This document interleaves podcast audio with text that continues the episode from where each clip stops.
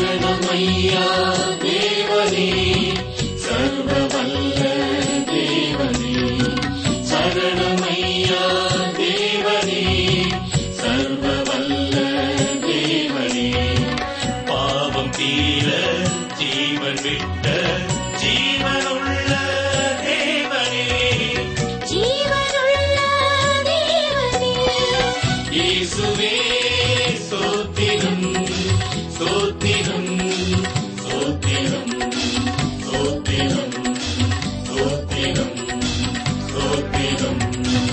அன்பர்களே இந்த அதிகாலை வேளையில் தேவனுடைய பாதத்தில் நீங்கள் காத்திருப்பதை குறித்து மிக்க மகிழ்ச்சி அடைகிறோம்.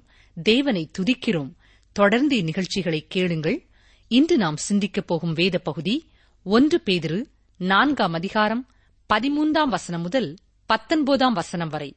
ஒன்று பேதிரு நான்காம் அதிகாரம் பதிமூன்றாம் வசனம் முதல் பத்தொன்பதாம் வசனம் வரை.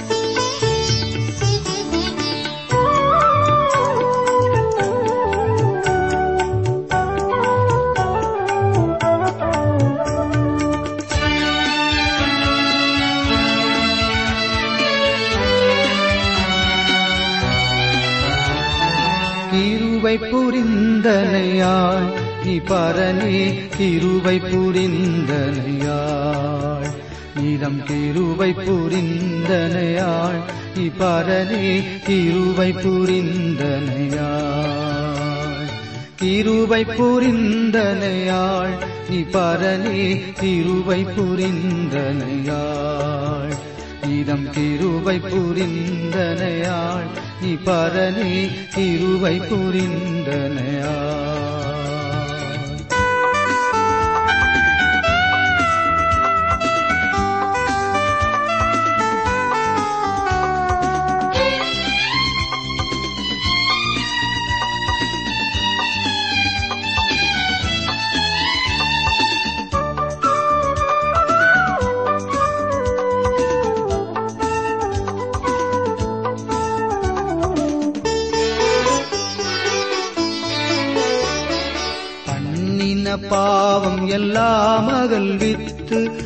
மண்ணின பாவம் எல்லாம் அகல்வித்து நிர்ணயமாய் மிகவும் தயை வைத்து நிர்ணயமாய் மிகவும் தயை வைத்து திருவை புரிந்தனையாள் நீ பரனே திருவை புரிந்தனையாள். நிறம் கிருவை புரிந்தனையாள் நீ பரனே திருவை புரிந்தனையாள்.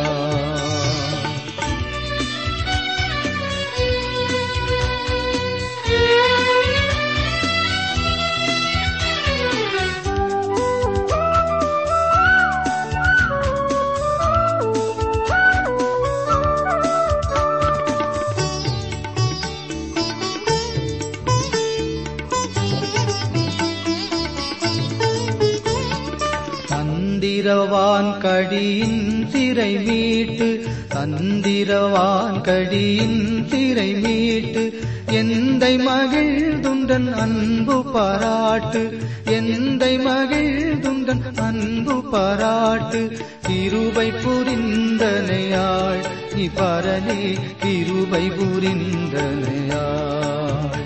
இடம் கிருபை புரிந்த பரனே திருவை புரிந்தனையா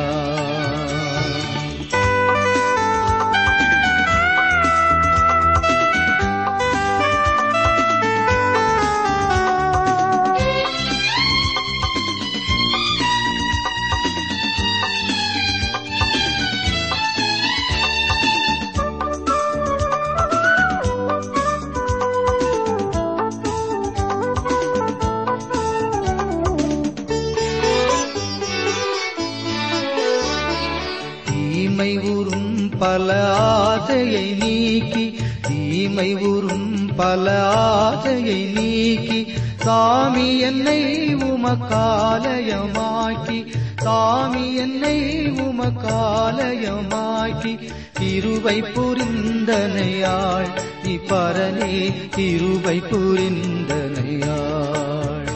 இதம் திருவை புரிந்த நீ பரனே கிருபை புரிந்த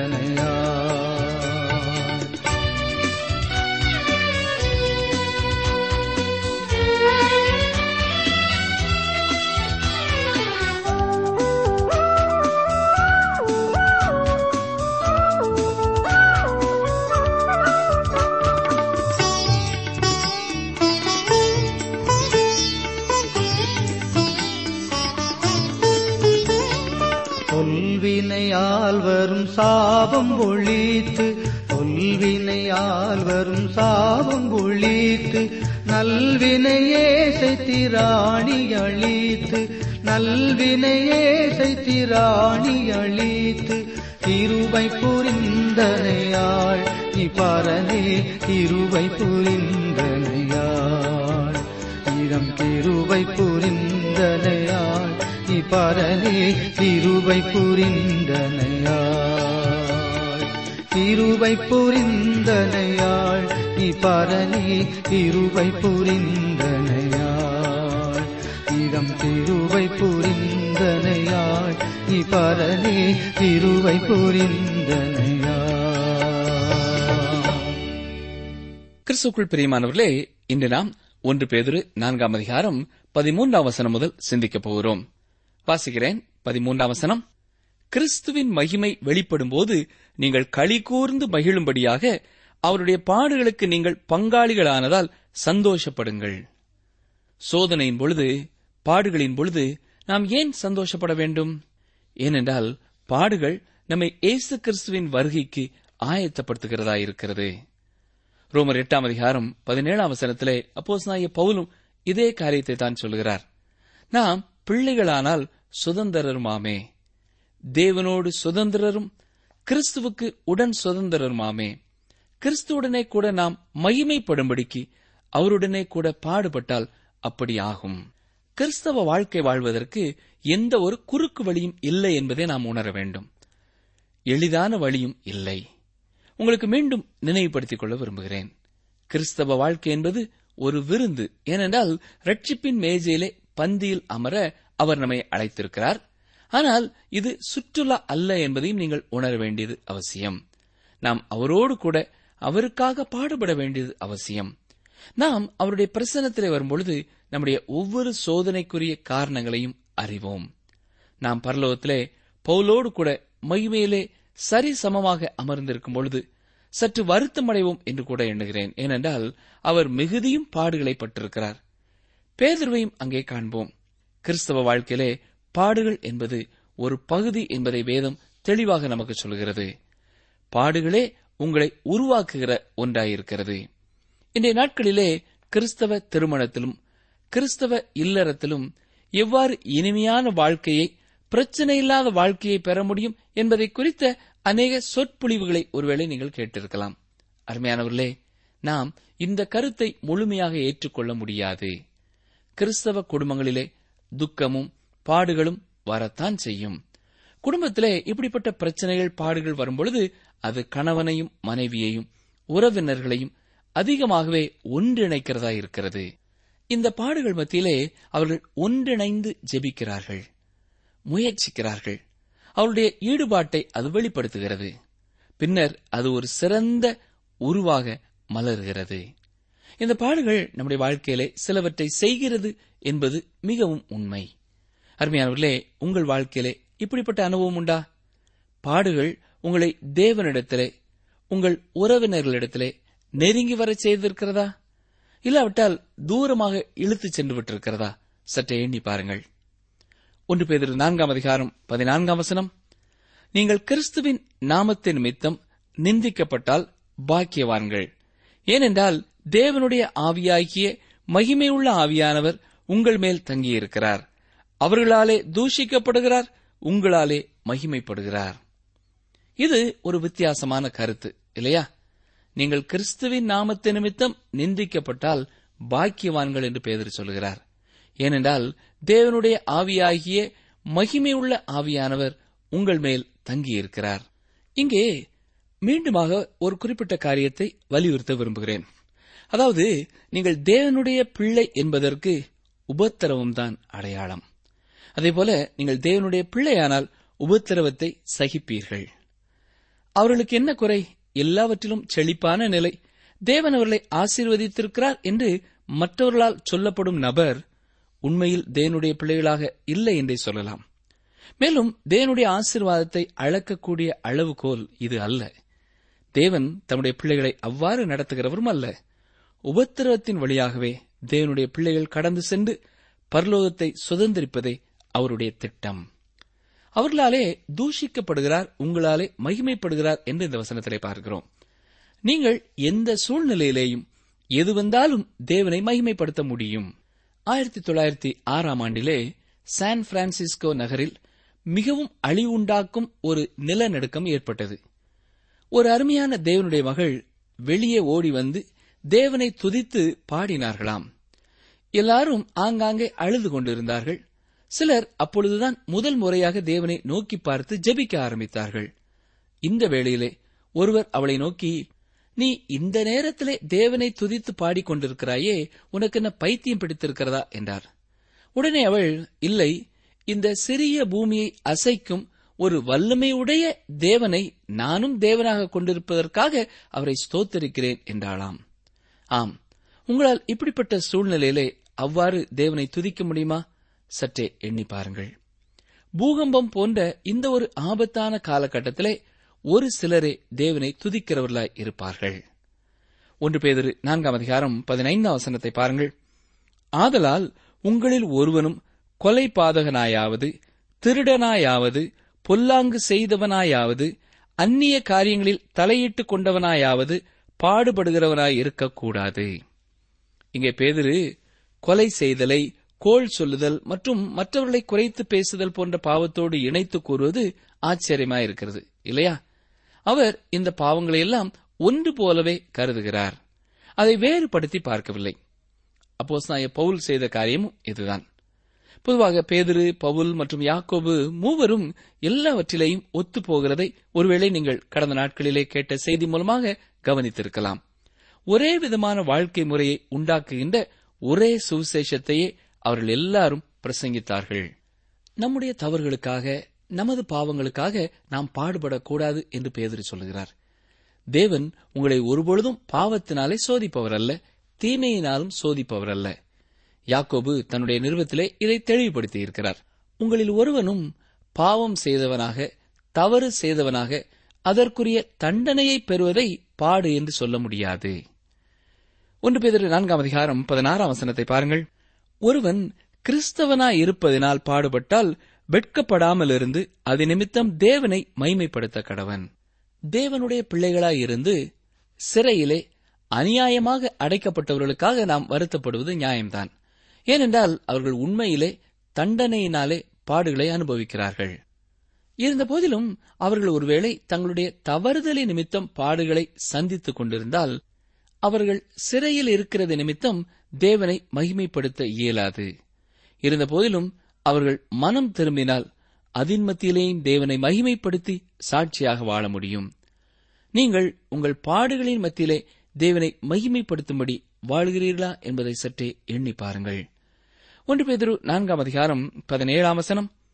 நியாய தீர்ப்பு தேவனுடைய வீட்டிலே துவங்கும் காலமாயிருக்கிறது. முந்தி நம்மிடத்திலே அது துவக்கினால் தேவனுடைய சுவிசேஷத்திற்கு கீழ்ப்படியாதவர்களின் முடிவு என்னமாயிருக்கும்? நியாய தீர்ப்பு தேவனுடைய வீட்டிலே துவங்கும் காலமாயிருக்கிறது. விசுவாசிகள் யாவரும் கிறிஸ்துவின் நியாயாசனத்தின் முன்பு சென்று ஒரு நாளிலே நிற்பார்கள். ரெண்டு குழந்தையர் ஐந்தாம் அதிகாரம் பத்தாம் வசனம் இவ்வாறு சொல்கிறது கவனியுங்கள். ஏனென்றால் சரீரத்தில் அவனவன் செய்த நன்மைக்காவது தீமைக்காவது தக்க பலனை அடையும்படிக்கு நாம் எல்லாரும் கிறிஸ்துவின் நியாயாசனத்திற்கு முன்பாக வெளிப்பட வேண்டும். இங்கே நாம் எல்லாரும் என்று பவுல் குறிப்பிடுவது விசுவாசிகளை குறித்து சொல்கிறார். ஏனென்றால் சரீரத்திலே அவனவன் செய்த என்று பவுல் சொல்லும் பொழுது நாம் இந்த உலகத்திலே வாழும் பொழுது நடப்பித்த கிரியைகளை குறிக்கிறது. அடுத்ததாக நன்மைக்காவது தீமைக்காவது தக்க பலனை அடையும்படிக்கு என்று சொல்கிறார். அதாவது நாம் எல்லாருமே கிறிஸ்துவின் சிங்காசனத்தின் முன்பு வருவோம். பேதுரு இதனை தொடர்ந்து சொல்லுகிறார். நியாய தீர்ப்பு தேவனுடைய வீட்டிலே துவங்கும் காலமாயிருக்கிறது. முந்தி நம்மிடத்திலே அது துவங்கினால் தேவனுடைய சுவிசேஷத்திற்கு கீழ்ப்படியாதவர்களின் முடிவு என்னமாயிருக்கும் என்று கேள்வி எழுப்புகிறார். கிறிஸ்து நம்முடைய பாவத்திற்கான கிரயத்தை செலுத்தியிருக்கிறார். இவ்வாறு அவர் செய்த பின்னரும் நாம் இன்னும் பாவத்திலேயே வாழ்ந்து கொண்டிருப்போம் என்றால் தேவனை மைமைப்படுத்தும் வாழ்க்கையை வாழாவிட்டால் அருமையானவர்களே நாம் நியாயம் தீர்க்கப்படுவது உறுதி. இவ்வாறு தேவன் தமக்கு சொந்தமானவர்களையே நியாயம் தீர்க்கும் பொழுது தேவனுடைய வார்த்தையை கேளாத தேவனுடைய சுவிசேஷத்திற்கு கீழ்ப்படியாதவர்களின் நிலை என்னவாகும் என்று சற்றே யோசித்து பாருங்கள். ஒன்று பேதரு நான்காம் அதிகாரம் பதினெட்டாம் வசனம் வாசிக்கிறேன். நீதிமானே ரட்சிக்கப்படுவது அரிதானால் பக்தி இல்லாதவனும் பாவியும் எங்கே நிற்பான்? அதாவது நாம் விசுவாசிகள் ஆனதே தேவ கிருபையினாலேதான் இது ஆச்சரியமான விதத்திலே நிகழ்ந்த ஒரு காரியம். ஆனால் பார்ப்பதற்கு இது தற்செயலாக நடந்துவிட்டது போல காணப்படும். நாம் இயேசு கிறிஸ்துவின் மரணத்தினாலே அவர் மீது வைக்கும் விசுவாசத்தினாலே ரட்சிக்கப்பட்டோம் இந்த விதமாகவே ஒவ்வொருவரும் ரட்சிக்கப்படுகிறார்கள். இது தற்செயலாக நடந்துவிட்டது. நம்முடைய விசுவாச வாழ்க்கையின் ஆரம்பத்தை சற்றே திரும்பி பார்ப்போம் என்றால் இது நமக்கு புரியும். நாம் விசுவாச வாழ்க்கையை ஏனோதானோ வென்று ஆரம்பித்தோம். ஏதோ உலக தேவையோடு பிரச்சனையோடு தேவனிடத்திலே வந்து ஜெபிக்க ஆரம்பித்தோம். ஆனால் தேவனுடைய அற்புதத்தை தவிர இது வேறு ஒன்றுமல்ல. அவர் அற்புதமாக நம்மை ரட்சித்தார். இது நமக்கு இன்றும் ஆச்சரியமாக இருக்கிறது இல்லையா? தேவனாகவே நம்மை ரட்சித்திருக்கிறார். ஜான் வெஸ்லி அவர்களின் வாழ்க்கையும் இப்படிப்பட்டதுதான். அவர் தன்னை பற்றி கூறும்பொழுது தான் எரிகின்ற அக்கினியிலிருந்து எடுக்கப்பட்ட கொள்ளிக்கட்டை என்று சொல்லுவார்.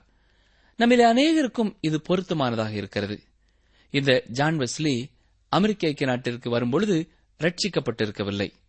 ஜான் வெஸ்லியின் வாழ்க்கை வரலாற்றை எழுதியவர் அவரை பற்றி இவ்வாறு கூறியிருக்கிறார். ஜான் வெஸ்லி ஜார்ஜியாவில் ஆளுநரின் மாளிகையிலே வைத்து ஒரு பிரபுவை சந்தித்தார். அவர் இங்கிலாந்திலிருந்து வந்திருந்தார். அவருடைய மனைவி மிகவும் அழகானவர்கள். ஆகவே ஜான் வெஸ்லிக்கு அந்த பெண்ணின் மீது அன்பு ஏற்பட்டது.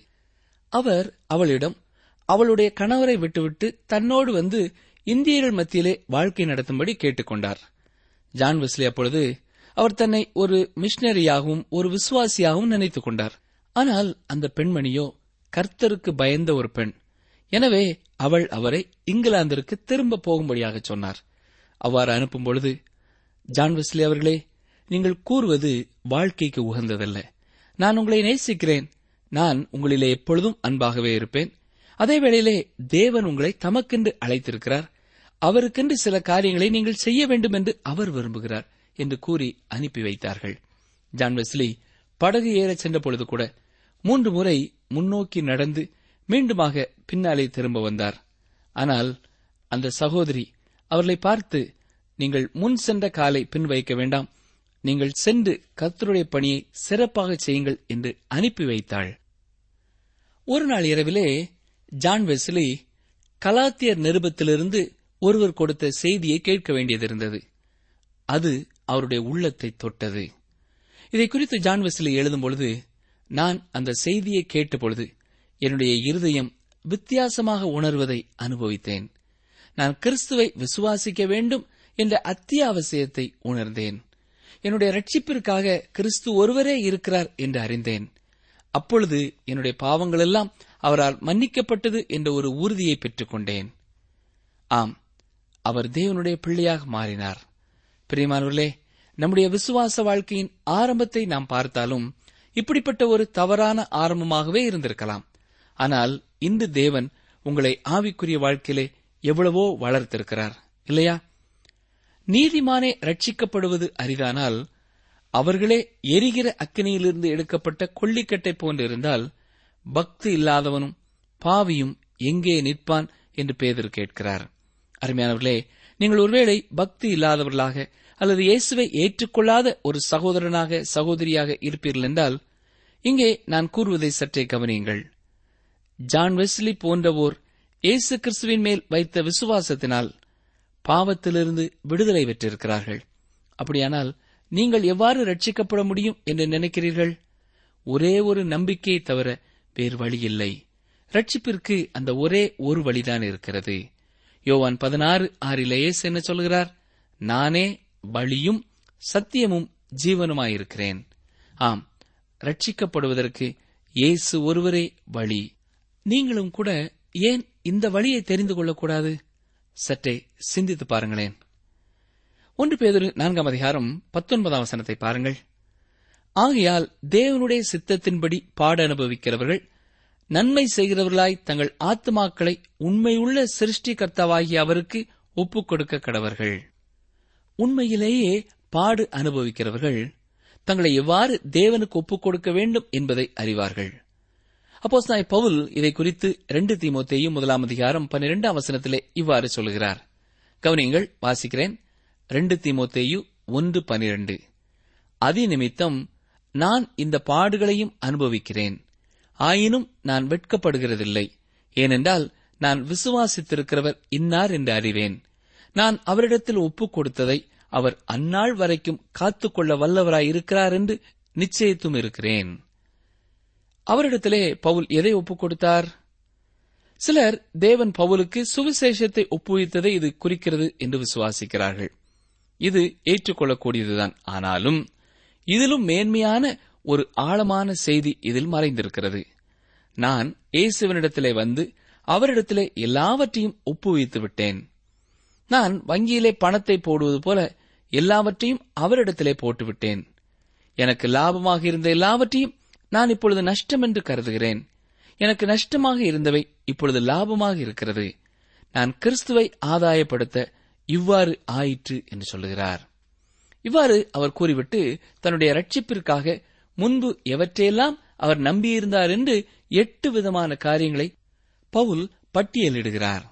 பிலிப்பியர் மூன்றாம் அதிகாரம் ஒன்று முதல் ஆறு வரை உள்ள வசனங்களை சற்றே கவனியுங்கள்.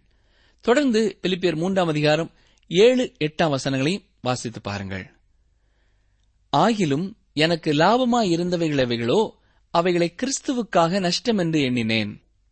அது மாத்திரமல்ல என் கர்த்தராகிய கிறிஸ்து இயேசுவை அறிகிற அறிவின் மேன்மைக்காக எல்லாவற்றையும் நஷ்டம் என்று எண்ணிக்கொண்டிருக்கிறேன்.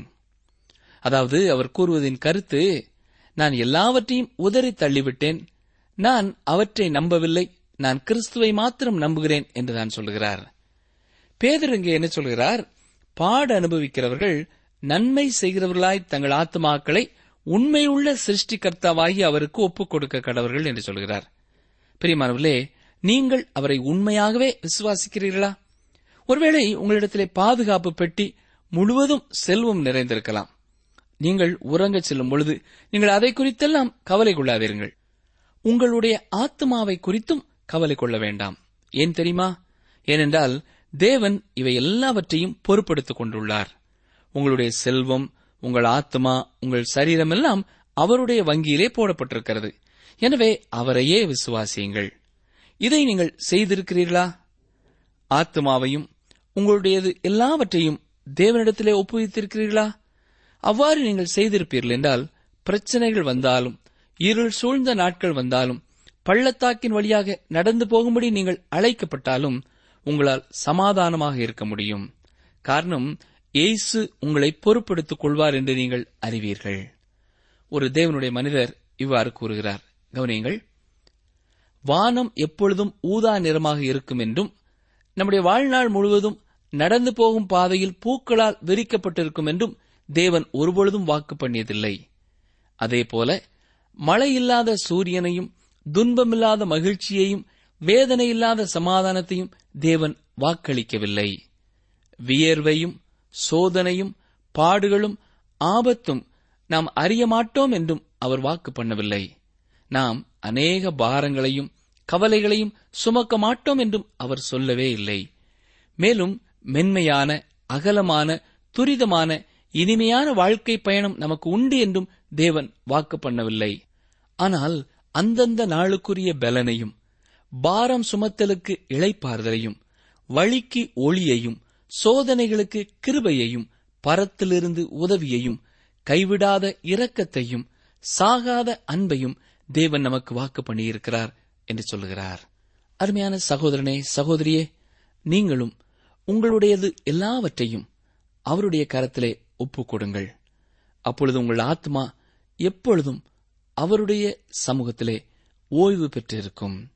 ஒரு சமாதானத்தை ஒரு வித்தியாசமான சமாதானத்தை உலகம் கொடுக்க முடியாத உலகம் எடுக்க முடியாத ஒரு சமாதானத்தை நீங்களும் அனுபவிக்க முடியும். இதுவரை அப்படி செய்யவில்லை என்றால் இன்றே அவருடைய கரத்திலே உங்கள் வாழ்க்கை உங்கள் செல்வம் உங்கள் சரீர சுகம் அத்தனையையும் ஒப்புவிப்பீர்களா? ஜெபம் செய்வோம். எங்களை அதிகமாக நேசிக்கிற எங்கள் நல்ல கர்த்தாவே பேதுரு அப்போஸ்தலன் மூலமாக எங்களுக்கும் நீர் கற்றுக் கொடுக்கிற அருமையான பாடங்களுக்காக நாங்கள் தாழ்மையோடும் முழு இதயத்தோடும் உமக்கு நன்றி சொல்லுகிறோம் ஐயா. உமை ஸ்தோத்திரிக்கிறோம். அண்டவரே நாங்கள் கிறிஸ்துவை அறிந்திருப்பதனாலே பாடுகள் எங்கள் வாழ்க்கையிலே கடந்து வந்தால் அதை குறித்து நாங்கள் உம்மை மகிமைப்படுத்த நீரே எங்களுக்கு பலன் தர வேண்டும் என்று கெஞ்சுகிறோம். இப்படிப்பட்ட சூழ்நிலையிலே யார் யார் இருக்கிறார்களோ அவர்களுக்கு விசேஷித்த கிருபையை தாரும். ஒருவர் தனியாக ஒரு குடும்பத்திலே ரட்சிப்பின் அனுபவத்துக்குள்ளே வந்து உண்மை நேசிப்பதனாலே அவர்கள் படும் பாடுகளிலே நீர் அவர்களோடு இருக்கிறீர் என்பதை உணர்ந்து உமக்கு நன்றி செலுத்த நீரே கிருபை தர வேண்டும் என்று சொல்லி நாங்கள் செபிக்கிறோம் எங்களுடைய ரட்சிப்பின் ஆரம்ப நாட்களை நாங்கள் திரும்பி பார்க்க எங்களுக்கு உதவி செய்தீர். உமக்கு ஸ்தோத்திரம் செலுத்துகிறோம். அற்பமான ஆரம்பத்தை யார் அசட்டை பண்ண முடியும் ஐயா? நீர் ஆரம்பித்த அந்த ரட்சிப்பின் வாழ்க்கையானது இன்று வளர்ந்து நாங்கள் உமக்குள்ளே கனிதர நீர் எங்களுக்கு கொடுத்திருக்கிற வாய்ப்புகளுக்காக உமக்கு ஸ்தோத்திரம் செலுத்துகிறோம். இந்த நாட்களிலேயும் அன்றுவரே உமது சித்தத்தின்படி பாட அனுபவிக்கிறவர்கள் ஒவ்வொருவரையும் நீரே தொடர்ந்து பலப்படுத்த வேண்டும் என்று சொல்லி நாங்கள் செபிக்கிறோம். உண்மை உள்ள சிருஷ்டி கர்த்தவாகிய உம்முடைய கரத்திலே எங்களுடைய வாழ்க்கையை அர்ப்பணித்திருப்பதனாலே அன்றுவரே உமக்குள்ளே நாங்கள் மகிழ்ந்திருக்கிறோம். அப்படிப்பட்ட அனுபவம் இல்லாமல் யாராவது இந்த வேளையிலே தங்கள் ஆவி ஆத்துமா சரீரத்தை தங்கள் செல்வத்தை உம்முடைய கரத்திலே வைக்கிறோம் என்று சொல்லி ஜெபிப்பார்கள் என்றால் அவர்களை நீர் ஏற்றுக்கொண்டு கரம் பிடித்து வழி நடத்த ஒப்புக் கொடுக்கிறோம். ஏசு கிறிஸ்துவின் இனிமையான நாமத்தினாலே மனத்தாழ்மையோடு ஜெபிக்கிறோம் பிதாவே. ஆமேன்.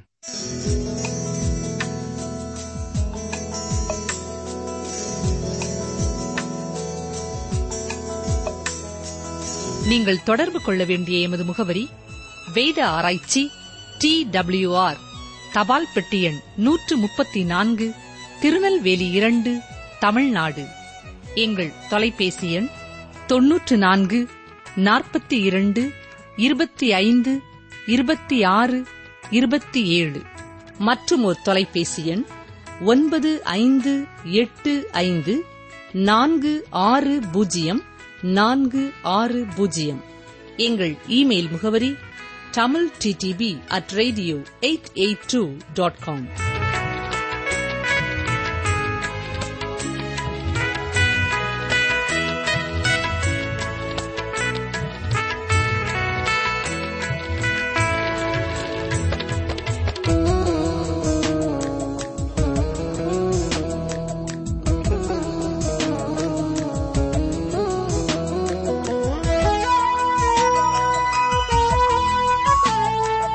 உன்னை ரட்சிப்பதற்காக நான் உன்னோடே இருக்கிறேன் என்று கர்த்தர் சொல்லுகிறார். எரேமியா முப்பது பதினொன்று. உன்னை ரட்சிப்பதற்காக நான் உன்னோடே இருக்கிறேன் என்று கர்த்தர் சொல்லுகிறார். எரேமியா முப்பது பதினொன்று.